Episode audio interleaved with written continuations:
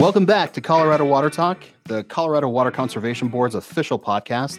I'm Ben Wade, here with my colleagues Eric Sky and Sarah Leonard. Even though we are now well into winter, Colorado and much of the western U.S. is still recovering from the record breaking wildfire season that was summer and fall of 2020.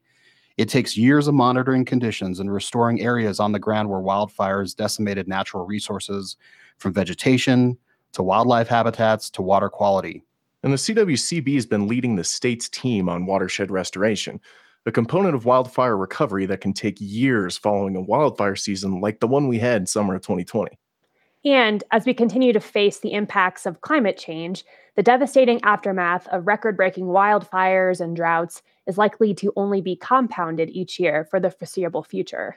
Luckily, we do have strong support from Governor Polis, and together with the governor's office and the Department of Natural Resources, we are exploring every avenue possible to provide support, both financially and technically, to affected communities. And in terms of financial support, the governor requested about 78 million for wildfire response needs in the latest stimulus package. Of this amount, the DNR requested about 20 million over the next two fiscal years. And in that sum, 9 million would be directed to the CWCB's Watershed Restoration Grant Program, and 11 million would go to the State Forest Service for wildfire mitigation grants. And, and Sarah, do you know the status on approving that stimulus bill? Yes. So Colorado's General Assembly convened beginning on February 16th. So we expect the legislature to debate and hopefully approve the package very soon. And to help us with technical on the ground updates, we have watershed recovery expert Kevin Houck joining us today. How's it going, Kevin? Very good. Thanks for having me. Absolutely. Thanks for coming on. So, Kevin, even before the stimulus funding comes in, uh, CWCB's been really involved in recovery efforts especially in places like Glenwood Springs and the Rocky Mountain National Park, where we had the Grizzly Creek and Cameron Peak fires. So, can you tell listeners what your team's been up to since then? Sure, Eric. Uh, we've been really busy of late. Uh, the CWCB convened a team consisting of our own staff and some consultants to provide technical assistance to local organizations that were affected by each of these fires. We've been assisting with all kinds of things, such as data collection, identification of values at risk, uh, project development, hydrologic hydraulic modeling, and recovery program facilitation and coordination. Bottom line, we've been through these disasters before, and we're eager to share the lessons that we've learned from the past events. And for those who are living in the affected communities, what are some resources they can use from the state? Where can they go for those resources? Well, that's a good question. And currently, the best place to find funding for watershed recovery activities is through the Emergency Watershed Protection Program administered by the Natural Resources Conservation Service, or NRCS. This funding can be used for recovery projects on any non federal land, uh, significantly including private property. Uh, that protects infrastructure and other values that are now at risk as a result of the wildfires that we experienced last year. This is federal money that does come with a non federal cost share, but this program can really do a lot of good for those affected by the fires. Now, there's currently no state funding in place to build onto that, but as Sarah mentioned earlier, the governor has included $9 million in a stimulus package for the CWCB's Colorado Watershed Restoration Program for the purpose of addressing unmet needs related to recovery from the wildfires. Now, if this money is funded, it'll be administered similar to the current Colorado Watershed Restoration Program, and you can find details of that on the CWCB website.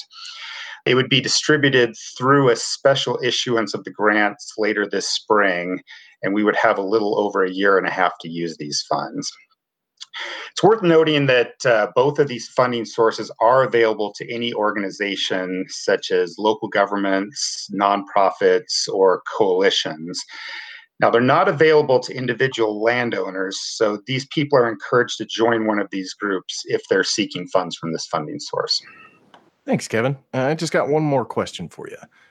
Why should downstream communities, either on the Front Range or even our downstream states like Arizona or Nevada, why should they care about watershed restoration? Well, watershed restoration is going to impact these folks greatly because it allows the burn scars to be able to soak up rainwater rather than pushing it downstream in the forms of either flood flows or debris flows that can continue to impact them for many years if they're not mitigated. Well, thank you so much for your time today, Kevin. Thank you, Eric. And a few more updates to note this month.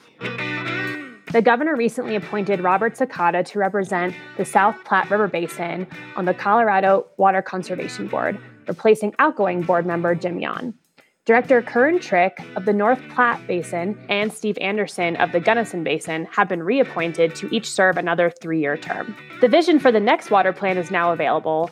It focuses on four areas communities, agriculture, watersheds, and planning, which covers all the water needs for Coloradans.